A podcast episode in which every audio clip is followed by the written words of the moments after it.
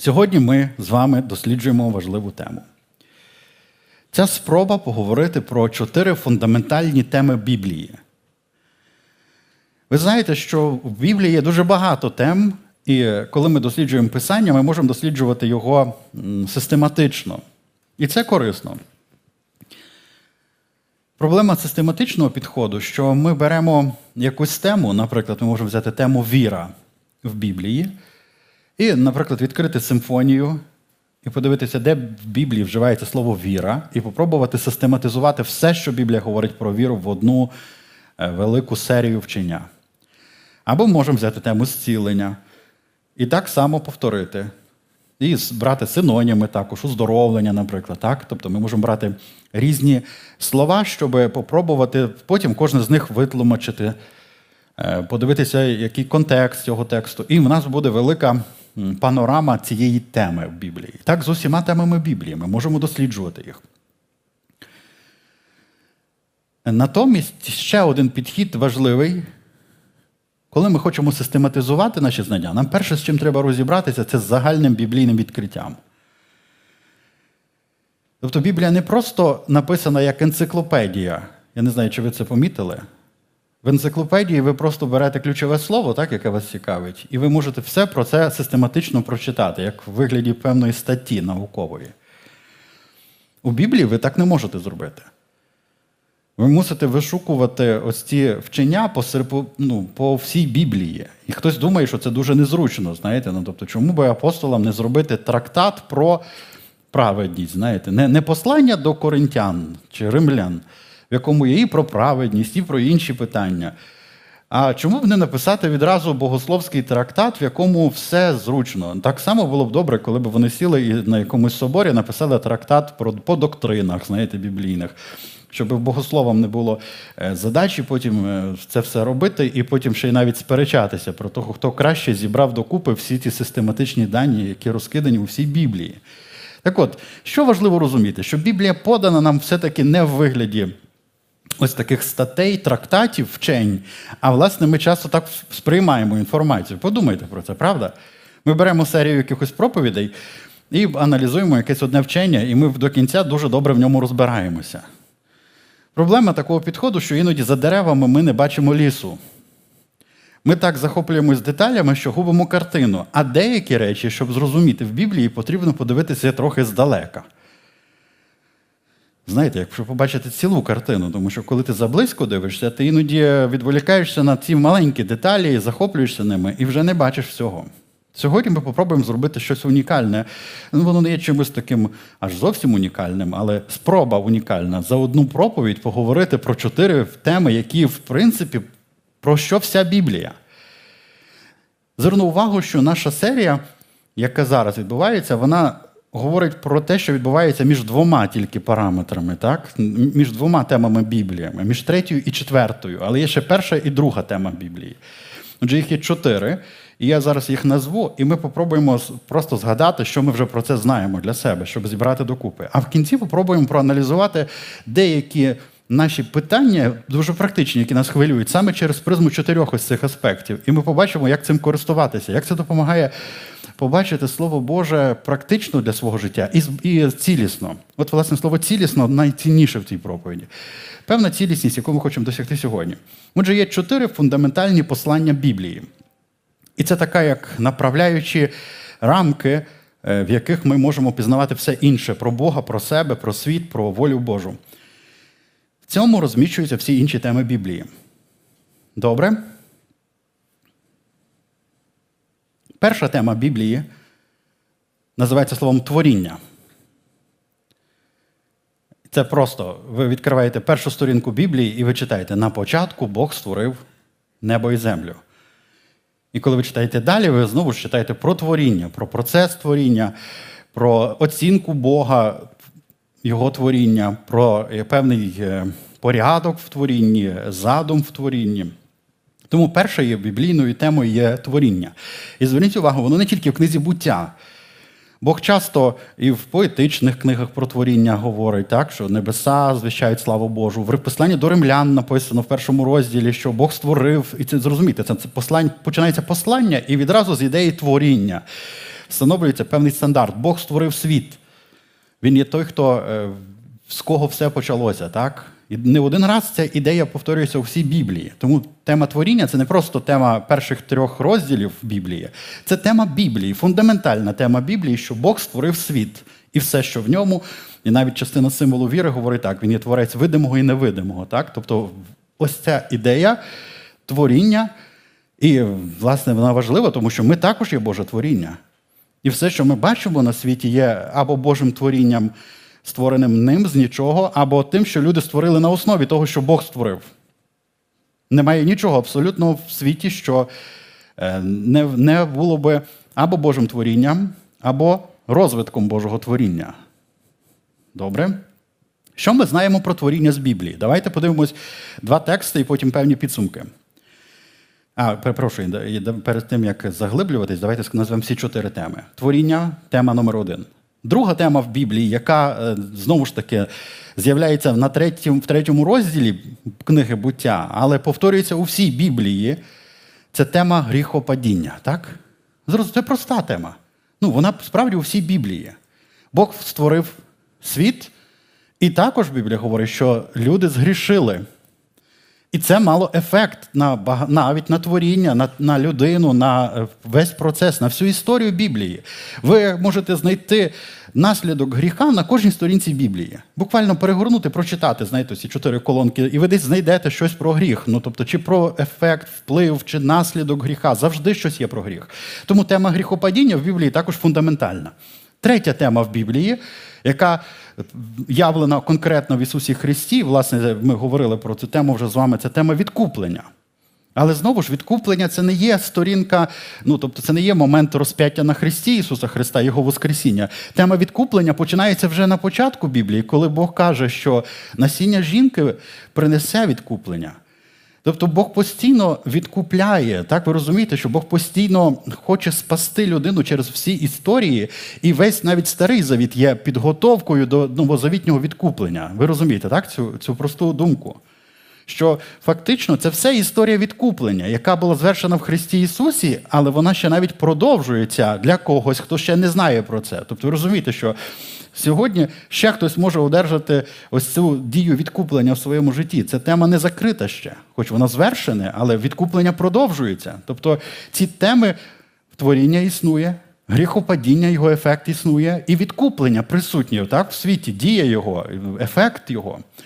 Четверта тема Біблії це тема, можна назвати і так, нове творіння. Або відновлення творіння. І якщо ми розуміємо, менше всього, до речі, про це можемо в Біблії читати, і ми ще небагато з цього побачили. Я думаю, що Бог е, небагато це описує, тому що, по суті, ми будемо учасниками цього. Тобто, нам більше Біблія описує в ці три попередні теми, ніж четверту, через те, що ми не були учасниками тих перших, ми не бачили, як Бог творив світ. Ми не бачили, як Адам згрішив, і ми не бачили, як Христос на Христі помирав і воскрес. Розумієте? Тому це все написано для того, щоб ми могли розуміти ці теми. Четверта тема менше описана через те, що якщо ми правильно зробимо висновок про перші три теми, з четвертою в нас все буде добре. Ну тобто, ми зрозуміємо цю тему на досвіді, е, переживемо ось це нове царство, Божу присутність і його славу. Отже, чотири теми Біблії. Давайте попробуємо назвати: перше творіння, гріхопадіння, відкуплення і відновлення, так, творіння. Добре, поки що все просто. Воно не має бути складно. І ця проповідь допоможе дуже просто читати Біблію в майбутньому. Добре, давайте подивимося, що ми знаємо, тепер задеталізуємо кожну з чотирьох тем. Що ми знаємо про творіння? Що ми знаємо про творіння? Давайте прочитаємо з Біблії. Еклезіаста 3.11. Я не буду читати, звичайно, все, що Біблія говорить про творіння, тому що це була би серія проповідей на цілий рік, може й довше. Я прочитаю тільки два тексти з Біблії про творіння. Еклезіаст 3.11 написано: Усе він прегарним створив свого часу, і вічність поклав їм у серце, хоч не розуміє людина тих діл, що Бог учинив від початку аж до кінця. Ми бачимо, Бог створив прекрасний світ, також Він створив людей з вічністю, так? Це дух, який в нас вдихнув Бог. І людина не може осягнути всього, що робить Бог до кінця. Е, ну, Тобто, оскільки Бог вічний і ідеальний, а ми маємо певний час, ми не можемо все пізнати за цей короткий час. Тому нам потрібна вічність, е, щоб пізнати все з Богом. Добре. Ще один текст із Біблії Колосянам, післання до Колосян, перший розділ з 15 до 20 вірша. До Колосян 1, 15, 20. Слова про Ісуса. Він є образ невидимого Бога. Хочу нагадати, що ми створені на образі подобу Божу, а образом Божим є сам Ісус Христос. І образ це означає суть речей. Він не є тінню Бога, не еманація Бога, не якесь е, знаєте, промінячко Бога. Він є суттю Бога, тому що біблійною мовою образ це не образи, які люди в наших культурах використовують для молитви. Образ в біблійній мові це сама суть речей. Пам'ятаєте, коли Біблія говорить про закон, вона говорить, що закон мав тільки тінь майбутніх благ, а не сам образ речей. Тому біблійною мовою образ це завжди вся повнота суть. І от Ісус є образом невидимого Бога, роджений першу всякого творива. Тобто тут також написано, що до творива був роджений Ісус Христос, не створений, а роджений, і протиставляється, що твориво було створене, а Він був народжений. І Він до того існував завжди в лоні Отця. І народження Ісуса це є, можна сказати, як момент, коли Бог сказав щось. Тобто Слово, яке сказане, це народження слова, але слово існувало до того в Бозі. Добре, читаємо далі про Ісуса. Написано: ним створено все на небі і на землі, видиме і невидиме, чи престоли, чи господства, чи влади, чи то начальство, тобто мається на увазі ангел, ангельський світ, духовний світ також. Усе через нього і для нього створено. Скажіть зі мною, це для нього створено. Він є перший від усього і все ним стоїть. Він голова тіла церкви. Це продовження творіння. Церква була створена. Ісус каже, я створю мою церкву. Він каже, я працюю досі, отець працює досі. Творіння продовжується або відновлення творіння продовжується також. Він початок, первороджений з мертвих, щоб у всьому він мав першинство. Бо вгодно було, тобто вгодно було Богові, щоб у Ісусі перебувала вся повнота, і щоб ним поєднати з собою все, примирившись кров'ю Христа Його через нього, чи то земне, чи небесне. Це вже тема відкуплення і відновлення творіння, в якому буде поєднане небесне і земне. Пам'ятаєте цей образ скиня, яка з неба сходить, і Біблія каже: ось це оселя Бога з людьми. Тобто поєднується небесний Єрусалим, який сходить на землю. Небесне і земне нарешті поєднано. Бог каже, я сам буду серед них. Тобто це завершиться в Ісусі. І примирення, яке відбулося, угодно Богові поєднати все в ньому, всю повноту. До речі, коли ми читаємо Біблію. Ми повинні зрозуміти, що якщо звести всю Біблію тільки до однієї теми, то ця тема буде Ісус. Тому що Він є той, хто через всю Біблію відкривається нам. Всі писання свідчать про нього. І в ньому буде поєднано через нього відкуплення, через нього створено, через нього відкуплений світ, і він буде тим, хто поєднує все е, в кінці небесне і земне. Добре. Що ми знаємо про творіння? Отже, ми знаємо, що Бог створив усе своїм словом. Людину створив з глини. Це була ручна робота. Це щось значить, так? коли Бог сам вирішив попрацювати над нами.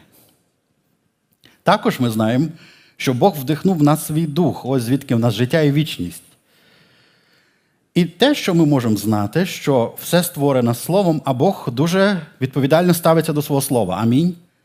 Нема жодного слова, яке повернеться до Бога, не виконавши роботу. А оскільки світ створений словом, ви можете знати, що Бог дуже відповідально ставиться до свого творіння, до усього свого творіння. Бог ставиться відповідально до усього свого творіння. Знаєте, це такий простий висновок. Якщо ви щось робите і у вас щось не вийшло, що ви робите? Ви думаєте, чи взагалі вартує це переробляти? Я думаю, дуже мало людей зараз займаються такими речами, щоб там щось, знаєте, виправляти, ремонтувати. Хіба це ваше хобі? Тоді це наші співчуття вам. Знаєте, якщо ви справді любите якісь дуже довго, якісь речі, які не коштують, не вартують навіть вашого часу, який ви тратите на те, щоб їх зремонтувати, тобто їх швидше викинути і, і, і нове, замінити їх. Але от коли ми дивимося на Бога, в нього нема цієї ідеї. Е, швидко стерти, знаєте, про про пам'ять про своє творіння. Ну, щось пішло не так. Ну, тобто, в цьому раю все могло швидко завершитися, ви розумієте? Був там той ангел з мечем, який мав охороняти потім дерево життя, то він міг би підійти до Адама і Єви і сказати, ну вам вас попереджували. В день, коли з'їсиш, помреш смертю.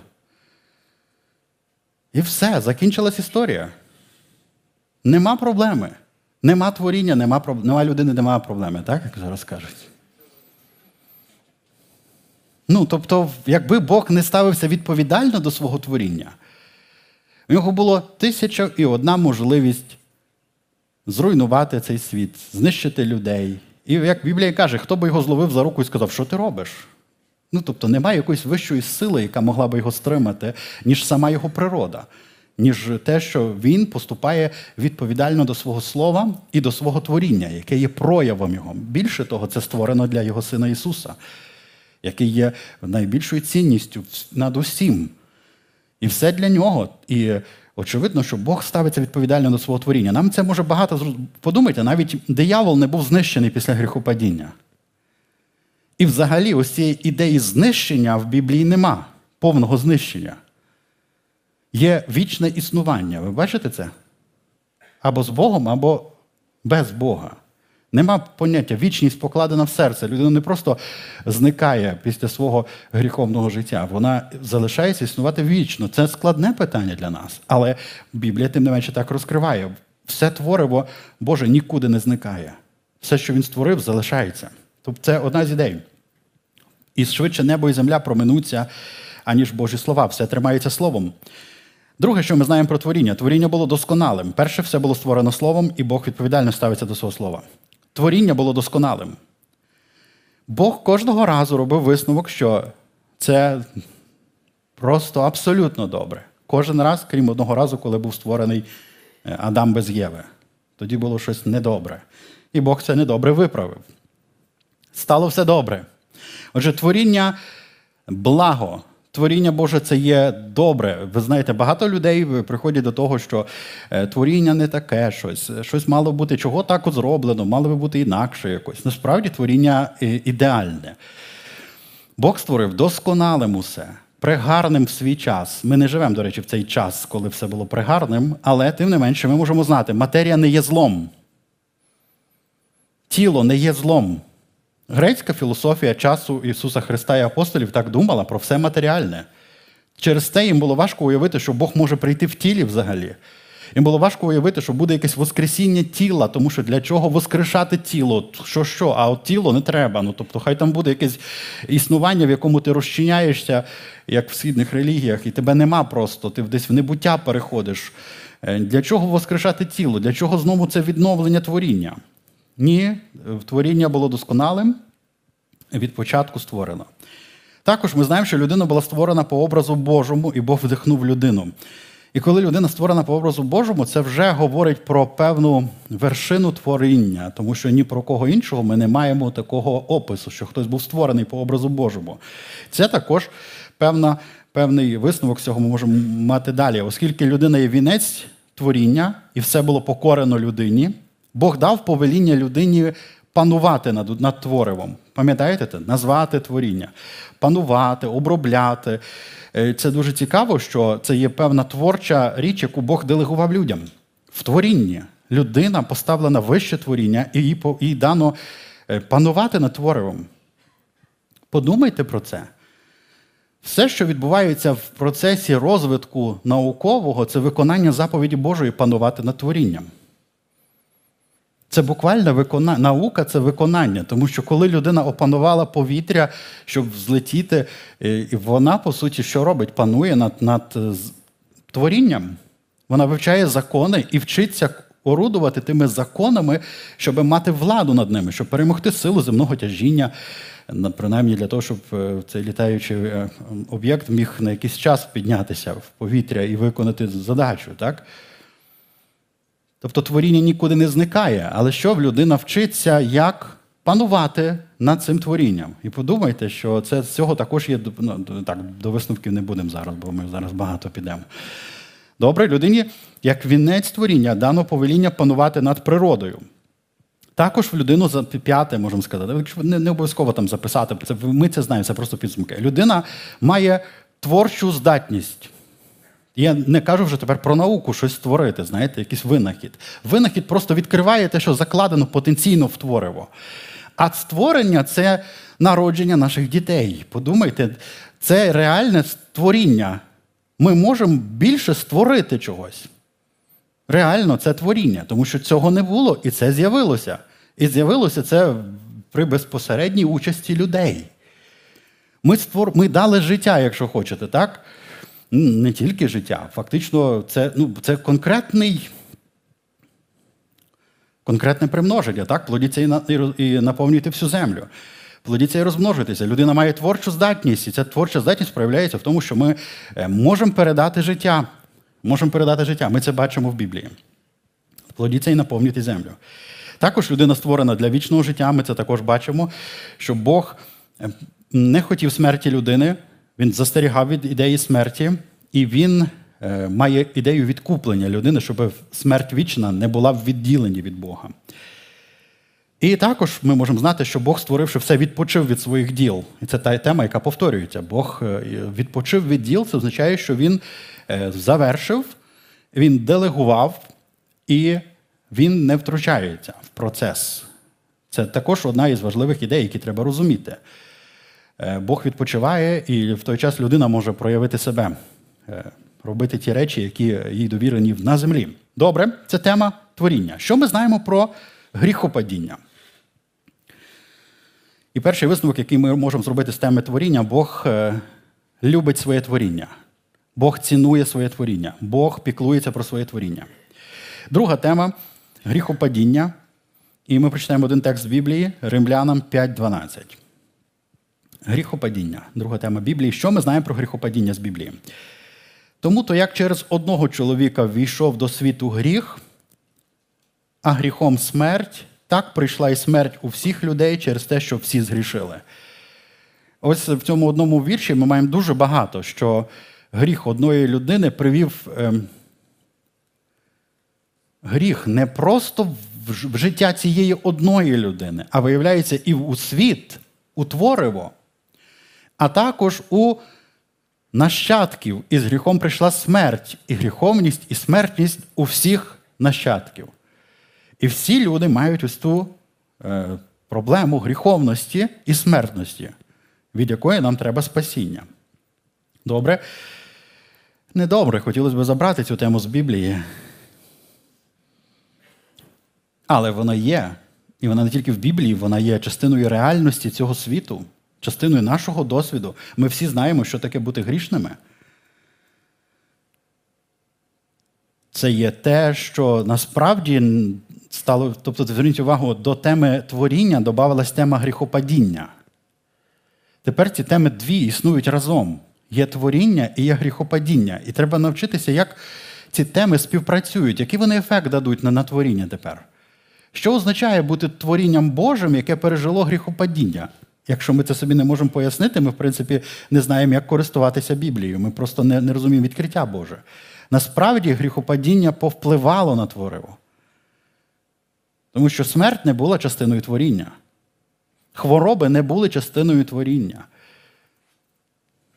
Бактерії принаймні шкідливі бактерії, не були частиною творіння. Віруси не були частиною творіння. Буряни не були частиною творіння. Комарі не були частиною. Хтось сьогодні отримав велике відкриття. Бог не творив, якщо хтось думав, нащо Бог створив комарів?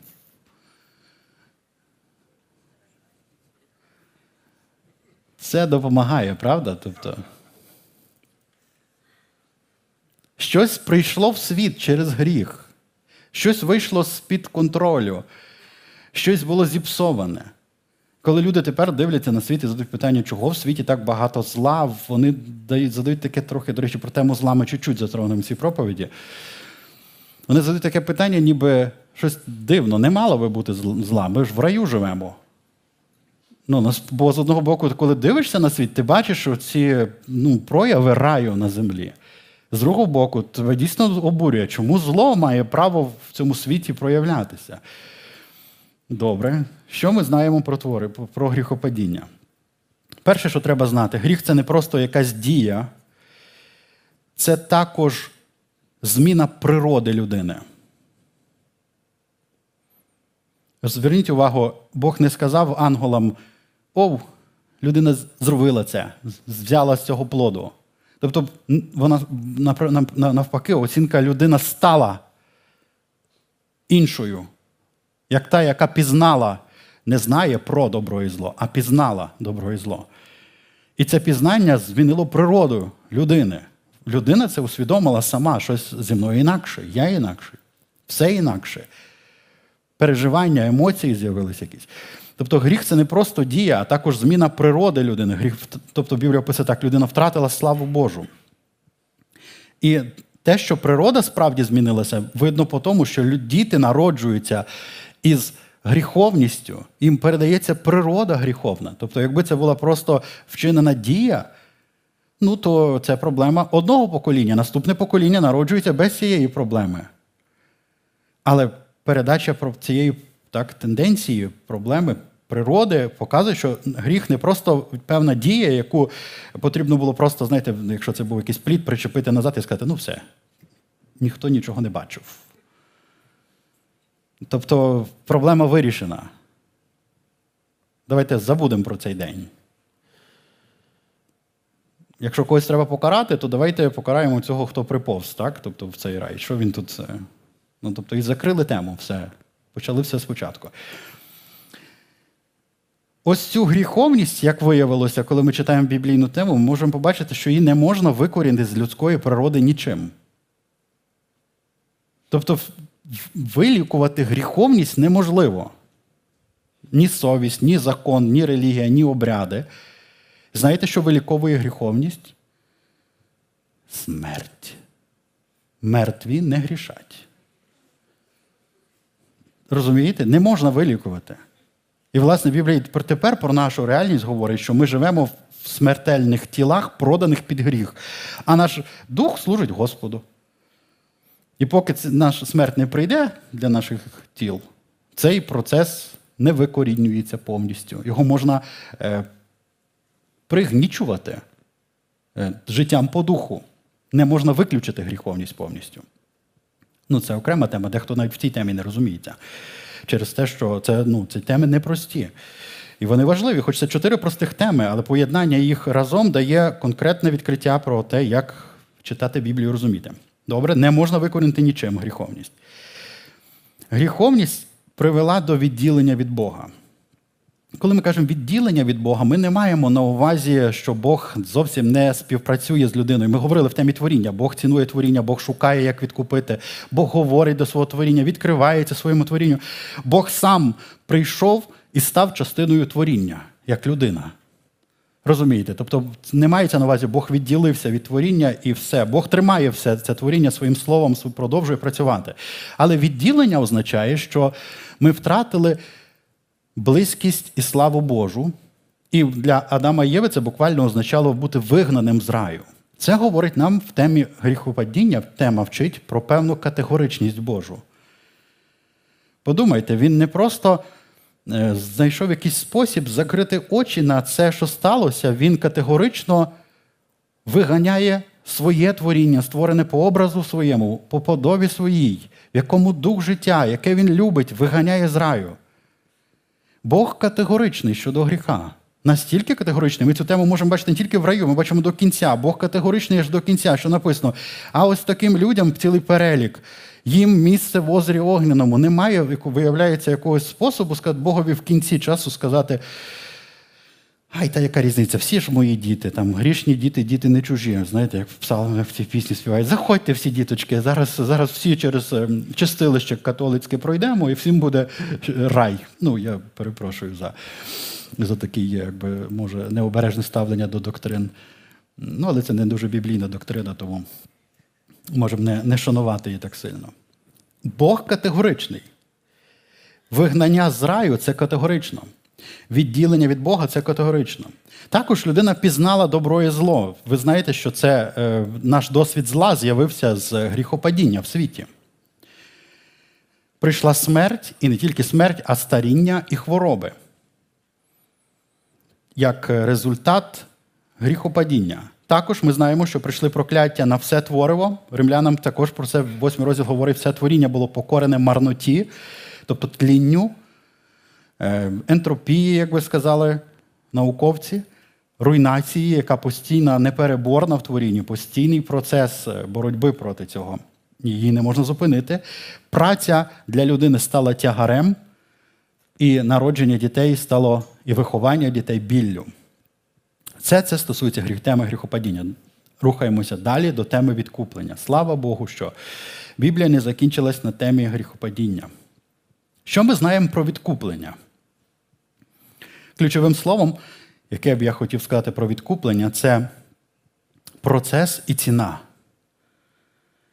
Відкуплення це був довгий процес, і він продовжується, і заплачена найнадзвичайніша ціна, яка може бути.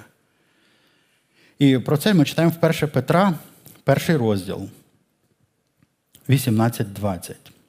1 Петра, перший розділ 18.20. І знайте, що не, сліб, не тлінним сріблом або золотом відкуплені ви були від марного вашого життя, що передане вам від батьків, але дорогоцінною кров'ю Христа, як непорочного і чистого ягняти, що призначений був ще перед закладинами світу, але був з'явлений вам за останнього часу.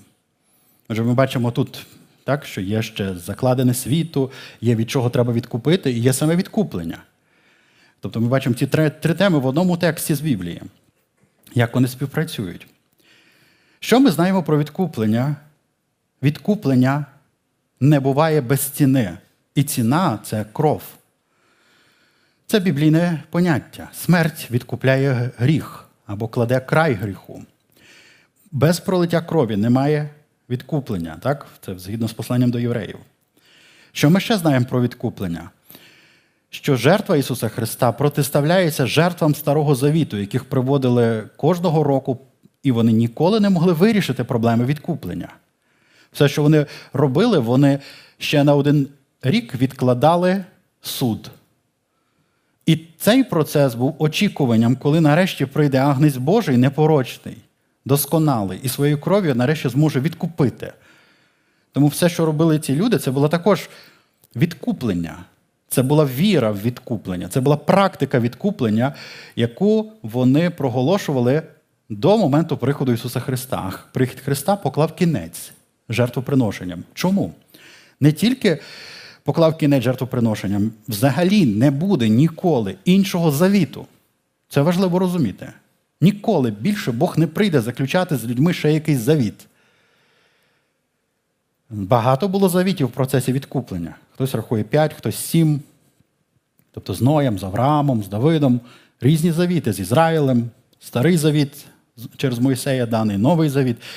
Останній завіт і відкуплення, остання жертва і пересвященник, виявляються, завершили тему відкуплення повністю. Христос один раз помер. Він зараз не страждає, він ніколи не прийде більше в справі гріха помирати одним жертвоприношенням, вчинив навіки досконалими тих, хто освячується. Післання до євреїв, 10 розділ. Тобто те, що ми знаємо про відкуплення, воно звершене, і його звершив сам Бог, ніхто з людей не звершив його, так, не забезпечив. Добре. Що зробило відкуплення для нас? Принесло нам праведність, як наше положення перед Богом, дало нам мир в стосунках з Богом. Ми не перебуваємо в гніві Божому. Ми маємо право на прихід до Бога, на всі благословення. Відкуплення Ісусове звершилося. Мир з Богом, маємо мир з Богом. Відкуплення поклало кінець, і тут ключове слово владі, владі, домінуванню закону. Тобто ми більше не використовуємо закон для того, щоб оправдатись перед Богом. Прокляттям закону також, відповідно, гріху. І знову ми не маємо на увазі гріховності, а маємо на увазі владі гріха в нашому житті. Ми більше не раби гріха. Тобто присутність гріха є в світі, і навіть в наших тілах спокуси до гріха є, можливість гріха є, а влади і контролю над нами вже нема. Ми можемо не грішити. Тобто кінець прокляттям гріху і смерті. І смертю так само. Смерть не має над нами влади, щоб тримати нас в страху і тримати нас після того, як ми перейдемо в інший світ. Ми вже більше не є полоненими в смерті. Смерть просто допомагає нам перейти із цього світу зразу ж до Бога. Ми не йдемо в полон якесь в царство смерті, очіку і бути в страху там. Тому ми не боїмося смерті. Звичайно, присутність смерті є, а влади смерті над нами нема. Розумієте, так, цю різницю? Присутність гріха є, влади гріха над нами нема. І все це зроблено через відкуплення. Він своєю смертю поклав кінець всім тим реальностям, про які ми сказали: прокляттям, гріху, закону, смерті. Все це він своїм відкупленням звершив для нас. Відкуплення повністю реалізоване щодо духовної реальності нашої особистості. Тобто наш дух є повністю новим творінням вже. Він уже створений по Богу, він уже з'єднаний з Богом, і з ним ніколи не буде відбуватися ще якоїсь е, дії, так, чудотворної. Вона вже ця дія завершена. Щодо нашої душі і тіла, ми знаємо, що ми в процесі. Відкуплення зробило можливим присутність Духа Святого в наших тілах, які ще не є е, освяченими остаточно, відкупленими, прославленими, але саме відкуплення забезпечило можливість Святому Духові Святому жити в тілах, які ще не святі. Тобто, саме заплачена ціна дала право нам одержати Духа Святого, те, що Іван Хреститель казав, він буде хрестити вас Духом Святим і вогнем. Тобто, без е, дії відкуплення не могло би бути хрещення Духом Святим. І відкуплення принесло благословення майбутнього віку. Тобто, воно дало нам ось цей е, смак того, що нас чекає в вічному, вже пережити зараз, завдаток в які входять багато Божих благословень супутніх, так, які прийшли разом з відкупленням. Добре, це є те, що ми знаємо про відкуплення. І ключовим словом є процес і ціна. Бог дуже довго займається цим складним процесом відкуплення і заплатив найвищу можливу ціну, яка взагалі існує.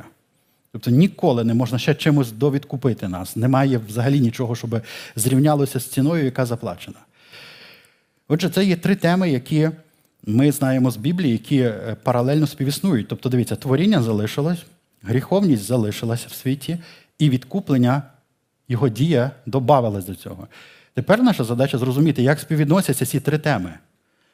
Тому що, власне, ось тут ми живемо.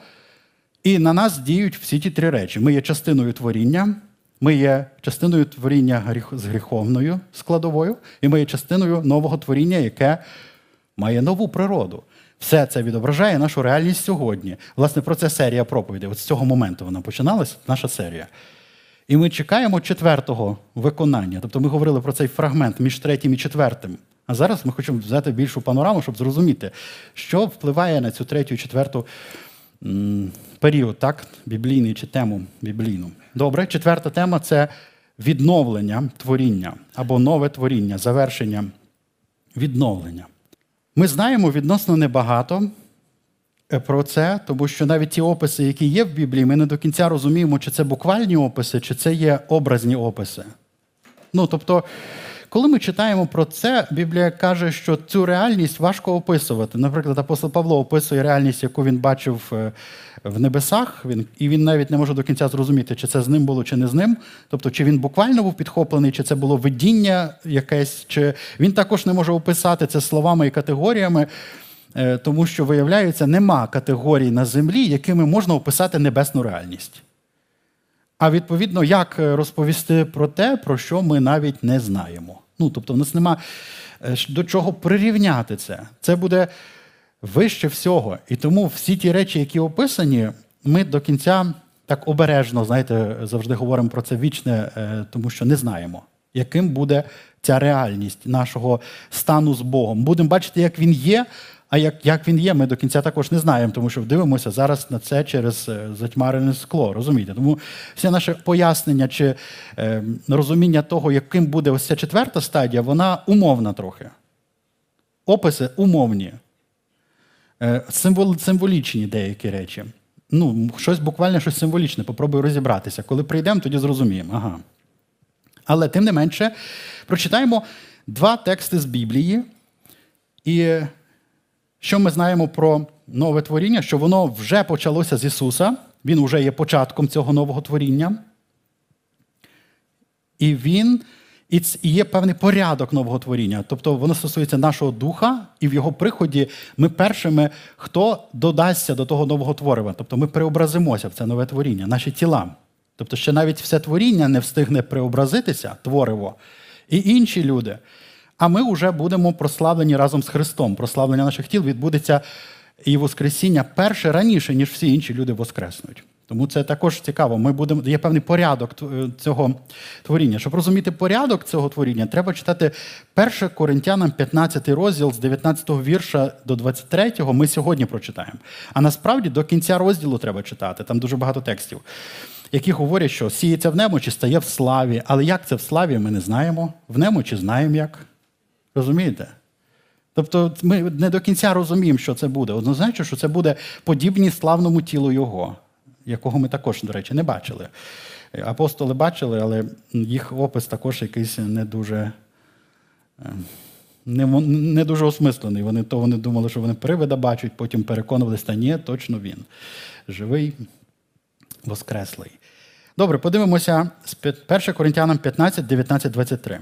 Коли ми надіємося на Христа тільки в цьому житті, то ми найнещасніші з усіх людей. І я кажу, що для того, щоб зрозуміти цей текст, треба прочитати собі так: коли б ми надіялися на Христа тільки в цьому житті, тобто, коли б обітниці Христа стосувалися тільки цього життя, і не було б ось цієї четвертої е, теми Біблії нове творіння або відновлення творіння і всього, що з цим пов'язане то ми були б найнещаснішими від усіх людей через те, що вони переживали переслідування, і через те, що вони жили в непростий час, і, скажімо, ті обітниці для цього життя не були такими вже для них значимими. А от відкуплення вічне дуже багато значило. Добре, ми читаємо далі. Та нині Воскрес Христос із мертвих. Це про перше, про початок Христа першого як нове творіння первісток серед покійних. Отже, це показує, що він перший, як прототип нового творіння, до якого ми приєднаємося. Смерть бо через людину, через людину і Воскресення мертвих. Бо так як в Адамі вмирають всі, так само в Христі всі оживуть, кожен у своєму порядку. Первісток Христос, що вже відбулося відкуплені, а потім ті, що Христові під час його приходу. Ми вже це знаємо, так розуміємо цю, цю, цю тему. Це вже відбулося, це ще має відбутися. Добре. Чита... Наступні тексти прочитайте вдома собі також, не маємо більше часу на це. Подивимося ще об'явлення, 21 розділ. Фактично, це кінець уже Біблії. Принаймні, так в нашому каноні розміщена книга об'явлення. 21.1.5. І бачив я нове небо і нову землю. Бачите, на початку Бог створив небо і землю. І бачив я нове небо і нову землю. Перше, бо небо і перша земля проминули. І моря вже не було. Знову ж таки, цей образ дуже-дуже дуже складний для розуміння. Що значить проминули? Нова земля це яка? Це, це знову планета Земля, третя від Сонця, чи що це означає? Ну, тобто, небо і земля це як? Ну, це ми можемо пізнавати, бо творіння є, і Бог дав нам ну, опановувати творіння. А як це? Це просто відкриття, це видіння, пророче видіння.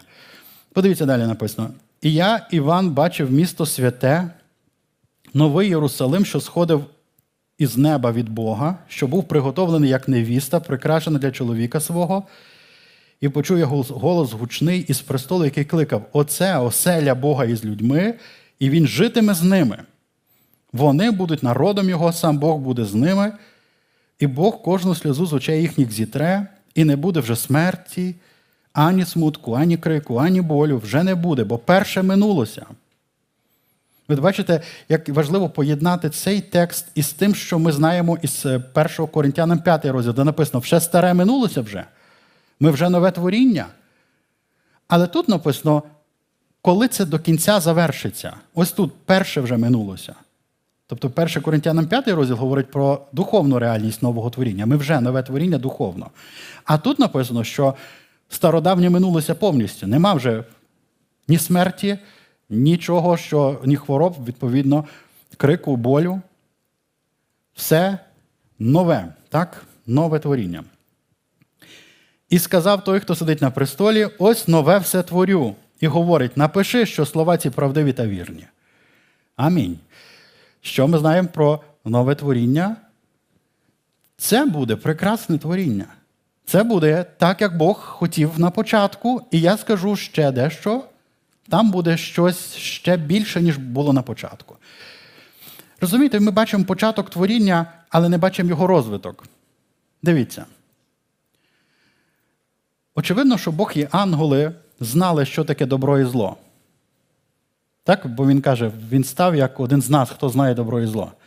Але ні Бог, ні ангели, не, ну, принаймні, не всі ангели піддалися злу і гріху. Тобто, виявляється, можна знати, що таке зло, але самому не бути злим і не бути гріховним. І я думаю, що Бог мав план одного дня при прогулянці з Адамом і Євою, коли вони його запитали, Господи, ну все-таки, що не так з тим деревом? Чому ти забороняєш нам якесь пізнання? Нам тут один розказує, що це дуже цікаво виявляється. Але ми ж знаємо тебе, ми довіряємо, розкажи нам. Я впевнений абсолютно, що Бог не сховав би від них, що це таке є. І знаєте, є речі, які краще пізнати теоретично. Не все треба на своєму досвіді пізнавати. І це було б ідеальний варіант. І ми не знаємо ще скільки, що би мало народитися, все, що Бог задумав. Ми, по суті, бачимо, як на ранній стадії творіння вибирає свій окремий шлях. І від того Бог відповідає на цю проблему і відновлює своє творіння. Добре, це все було богословське, біблійні речі. Я думаю, що в принципі десь так багато з того ми нам знайомі. Але подумайте, як це допомагає, коли це все збираєш докупи. От зараз я хочу зібрати докупи і просто привести один простий приклад. Недавно я цим коротко поділився на одному семінарі в нашій церкві, і багато дуже людей дякували за це за це коротке слово. І знаєте, я помітив, що виявляється, це для мене це дуже давно зрозуміла річ, а для багатьох людей це як щось таке, що вони е, нарешті почули, і для них ага, знаєте, той ефект, ага, тепер я розумію. От подивіться таке просте поняття. Тобто я попробую зараз показати, що значить на практиці поєднання цих чотирьох речей для розуміння практичних речей. Для чого що нам цього, що нам це все дає? Ну як що дає? Це все Біблія, це наше життя, це наша реальність. Розуміння дає. Розуміння, де ти? Ну, Система координат, в якій ти себе знаходиш і розумієш, через що ти проходиш, куди ти рухаєшся, з чим ти борешся, хто твій друг, хто твій ворог. Ти навіть розумієш, е, чи вчення якогось проповідника є е, збалансованим, чи він просто робить один акцент на якійсь одній грані, наприклад, на темі відкуплення тільки.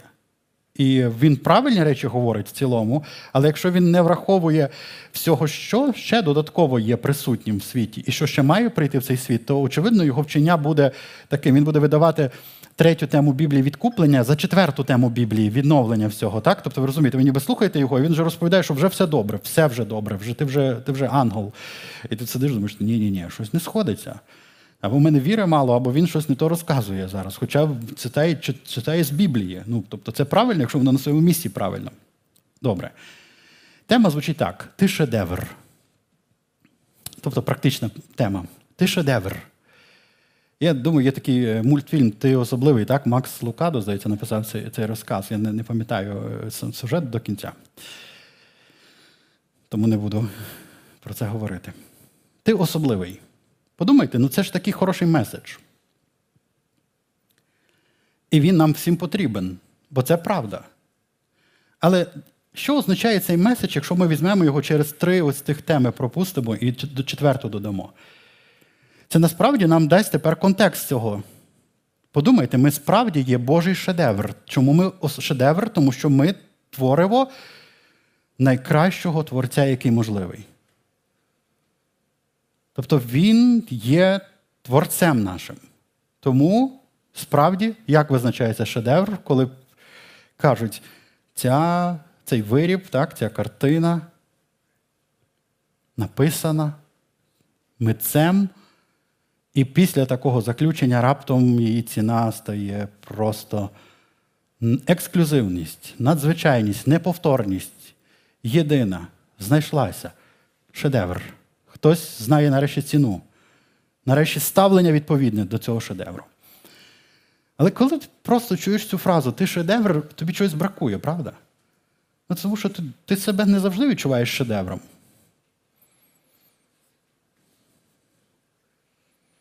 Зранку ми взагалі завжди кризу переживаємо, так? коли зустрічаємося з шедевром в дзеркалі. Хтось повільно заглядає в дзеркало, щоб, щоб знаєте, не перелякатися, так повільно одним оком прижмурюючись. Іноді ми можемо розуміти, почекай, я точно бачу, що є шедевр. Ну, я бачу в собі цю, цю знаєте, те, що мене, мені самому подобається. Але ж скільки є того, що не подобається. І тут ми можемо переживати те, що е, в цей Доріан Грей, так? Переживав. Ось цей, коли ти розумієш, є шедевр, а є та сторона, яку не хочеться, щоб хтось бачив. Навіть сам ти ненавидиш цю сторону. І виявляється, біблійно ми можемо собі це пояснити. Є та сторона дійсна. Ну, тобто є творіння як шедевр Божа робота, а є те, що принесло гріхопадіння. Якщо хочете, це так, ніби шедевр дуже довго був в таких умовах, які зіпсували його первозданний образ. В якомусь погребі, де сирість, де пліснява покриває паутиння, пил. Роками ніхто не працював з цим. І коли це достають, хтось думає, треба викинути це, воно все бридке і брудне. Але хтось, як майстер, розуміє, почекай, почекай, почекай, що це таке? Не чіпай, дай сюди. І ось тут починається процес реставрації, дуже довгий процес реставрації, дуже дорогий процес реставрації. Здавалося б, ви ніколи не думали про про цих реставраторів? Якщо ти можеш відновити цю картину, так ти ж геній. Сядь намалюй. Це ж легше, ніж реставрувати. Ви подумайте. Ну це правда, що легше. Чи є ті люди, які малюють копію картини, так? Вони вони роблять копію, і тільки професіонал може відрізнити, що це підробка. Ну, якщо це настільки геніальна копія, то нащо носитися з цим шедевром? якого так довго і важко треба відновлювати. Це показує цінність. Пам'ятаєте, Бог дуже цінує своє творіння. Для нього воно це не просто щось, що можна. А, нічого. Яка це спроба з нашим з людиною? Яка це яке це творіння? Чому я не вірю, що є якісь е, інші планети і інші світи? Ну, по-перше, Бог би нам сказав. По-друге, Бог би не ставився так відповідально до цього творіння, яке є тут. Його син прийшов на землю, став частиною нас і з нами заключив завіт. І ми будемо жити як сім'я в образ, знову це образ вічності. Що це означає? Добре. Тобто ви розумієте, що цей процес реставрації це надзвичайно складний процес, в якому треба зберегти те, що Боже, і забрати те, що не Боже. Якщо хочете інший образ, то можна привести такий образ, як е, ракові клітини метастази в організмі. Тобто, ось є прекрасне тіло, так? когось, кого ми любимо, і також ми знаємо, що є хвороба.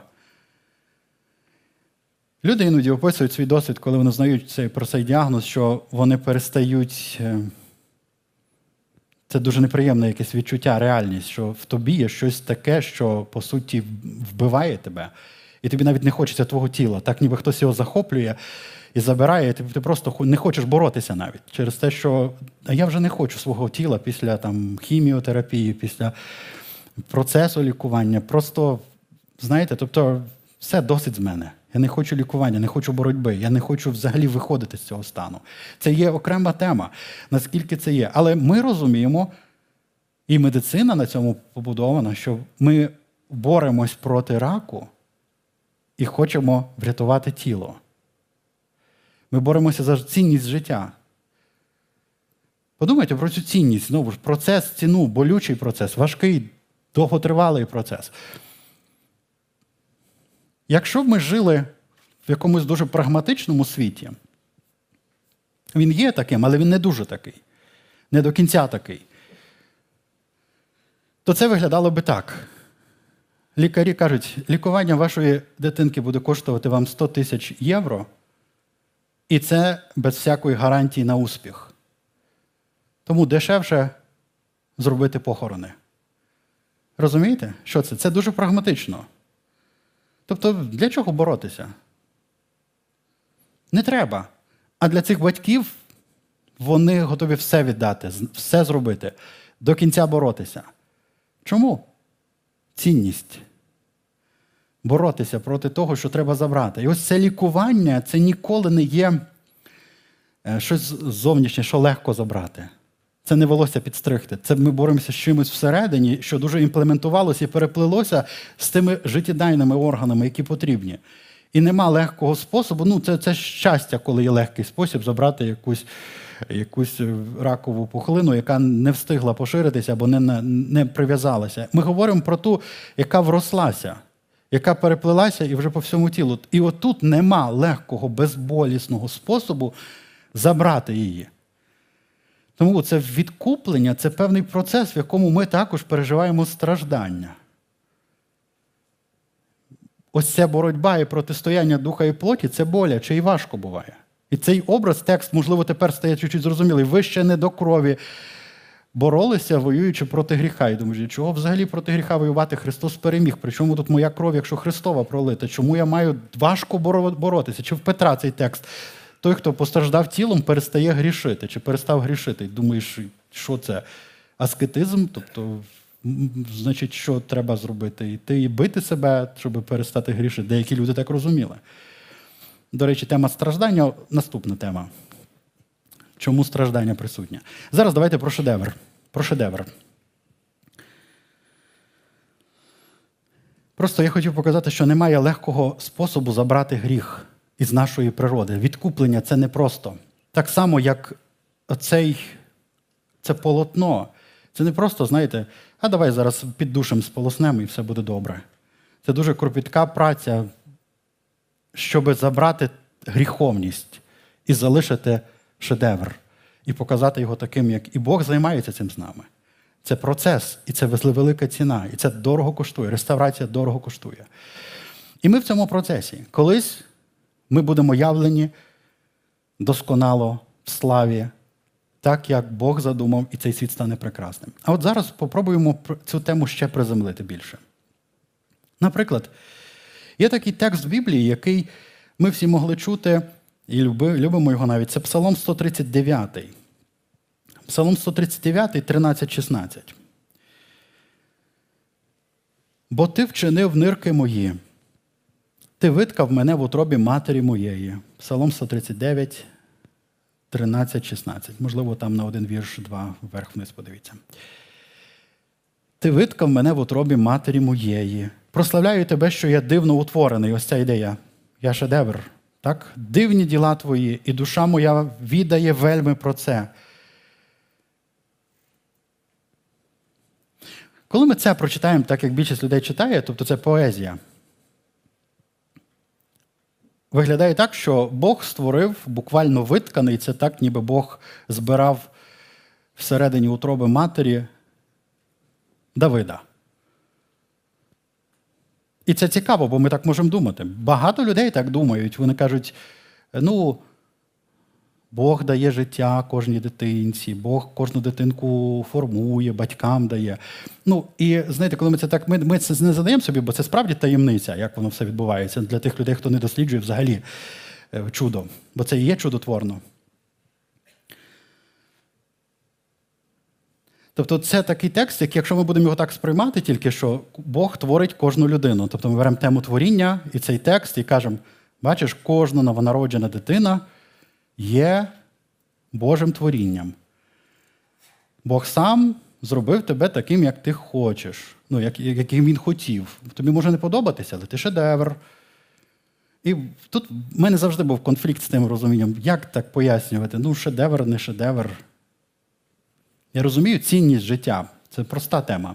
Життя цінне від самого зачаття. Питання, чи, чи кожне життя є шедевром. Наприклад, якщо ми візьмемо питання тоді синдрому Дауна, який досліджений, це вроджений синдром, який неможливо генетично, який неможливо лікувати. Це просто генетична помилка, яка повторюється. Ну, тобто, скажімо, тому це синдром, тому що це є щось е, типове, досліджене. Навіть зовнішність типова. Як ви тепер можете просто одною темою творіння пояснити цю проблему? Просто сказати, ти шедевр? Бог так захотів, ти, Бог тебе таким створив, ти прекрасний. Я не кажу, що ми не повинні цінувати, бо Бог цінує кожне своє творіння. Пам'ятаєте? Я кажу зараз про це, що одною цією темою важко пояснити цю проблему тепер. Очевидно, нам потрібно додати ще одну тему, як мінімум гріхопадіння, яке прийшло в світ, з яким прийшли хвороба і смерть в усе творіння. І також процес народження дітей. Подумайте, дуже просто. Бог сказав, плодіться і розмножуйтеся, і він не забрав цього, це залишилось. Але потім прийшло гріхопадіння, яке справило певний ефект на народження дітей. Буквально це звучить так: в болях будеш народжувати. І це не не тільки біль, який можна зняти, і і треба цим користуватися за можливості, коли. Мова йде не просто про біль, мова йде про це, скільки страждань в цілому пов'язано з тим, щоб нам народжувати, виховувати, скільки переживань за весь цей процес, за дитинку свою, за за її здоров'я. За... Це весь час безкінечно. Колись не було взагалі цієї проблеми. В тисячолітньому царстві ви також не будете переживати, що ваша дитина пішла гратися там з, хижим, з хижою твариною, як в наш час треба про це хвилюватися. Тобто ви розумієте, що цей текст не обов'язково говорить про те, що кожну дитину Бог в утробі збирає вручну. Я думаю, що Бог може це робити, якщо треба, втручатися в процес чудотворно. Тому що, як мінімум, ми знаємо, що були чудотворне народження в деяких випадках в Біблії, коли люди були нездатними народити. Бог втручався в цей процес надприродньо. Але тема, що Бог відпочив від своїх діл, доручивши людям щось, може дасть нам відповідь на цю проблему. Тому що люди народжують подібних до себе, даючи їм життя яке Бог колись вдихнув людину і дав цей закон і принцип. Але після цього прийшов ще один ефект на, здатність творити це гріхопадіння, і через яке прийшла хвороба і смерть. І, наприклад, якщо ми читаємо далі цей текст, подивіться, тут дещо також вже про це є. І кості мої не сховались від тебе, бо я вчинений був в укритті і витканий був у глибинах землі. Бачите, тепер поет додає щось. Звичайно, він не в глибинах землі був витканий. Він, Його народила мати. Але він вказує, що ти мене створив, по суті, як колись Адама із землі. Тобто, справді, ми, кожна дитина є творінням Божим в тому змісті, що колись Бог заклав цей принцип творіння і всі, тому цінність кожної дитини є, бо це шедевр справді. Але гріхопадіння раптом показує, чому з цим є проблема. Чому можуть народжуватися? Знаєте, скільки цих питань, чому діти страждають? Невинні діти страждають. І насправді немає ніякої причини, ну, тобто, щоб вони страждали за свій гріх. І Давид, який автором і цього псалму іншого, є в іншому псалмі, в 51-му, в 5-му вірші каже: Отож, в беззаконні народжений я, і в гріху зачала мене мати моя. Тобто він розуміє, що не тільки Бог приймав участь у його творенні, так, в утробі матері. Ну, Я особисто вірю, що Бог присутній там не безпосередньо. Так? Він присутній там через те, що він заклав принцип народження від початку, і в цей процес Бог не корелює більше. Якби він корелював, у нас би ніколи не було проблем ні з ким, взагалі ніяких вроджених хвороб і подібних проблем. Бог просто заклав певний принцип при твориві, делегуючи людям здатність плодити і народжувати, а гріховність вела поправку, негативну поправку в це. І через це можуть бути ситуації, про яку ми читаємо уже у Новому Завіті, коли бачать сліпого від народження і питають, хто згрішив він чи батьки його. І, до речі, він це на основі того, що Давид казав, в гріху я е, народжений, зачатий, вони вірили, що людина вже в утробі може згрішити. Ну, равини так вірили. Тому питання апостолів опиралось на цей момент. Чи батьки його? І раптом Ісус каже, не він і не батьки, і тоді питання, в чого ж він сліпий від народження. А по суті, пояснення дуже просте, тому що Адам згрішив. Можна сказати, а який зв'язок Адам і цей чоловік? Прямий, безпосередній. Ми всі народилися з ефектом, який Адам привніс в цей світ. І скільки, ви розумієте, скільки проблем ну, знімає це просто розуміння ось цих простих речей. І відкуплення Бог дасть тобі нове тіло. Бог дав тобі життя для того, щоб ти зустрівся з Ісусом Христом. А прийде час, і в тебе буде нове тіло, досконале тіло. В ньому не буде цієї зайвої 21-ї хромосоми. Ти будеш досконалий. А зараз ти вже шедевр Божий, тому що Бог дав тобі життя, і Бог за тебе віддав свого Сина Ісуса Христа. Це відкуплення. І є надія для тебе. Тобто, ви бачите, як добре, коли ми можемо будь-яку ситуацію передивитися через всю Біблію. Раптом вона стає, в ній є все. Є і шедевр, є і проблема гріхопадіння, є і відкуплення, є надія на відновлення творіння, в якому ми будемо такими, як задумав нас Бог.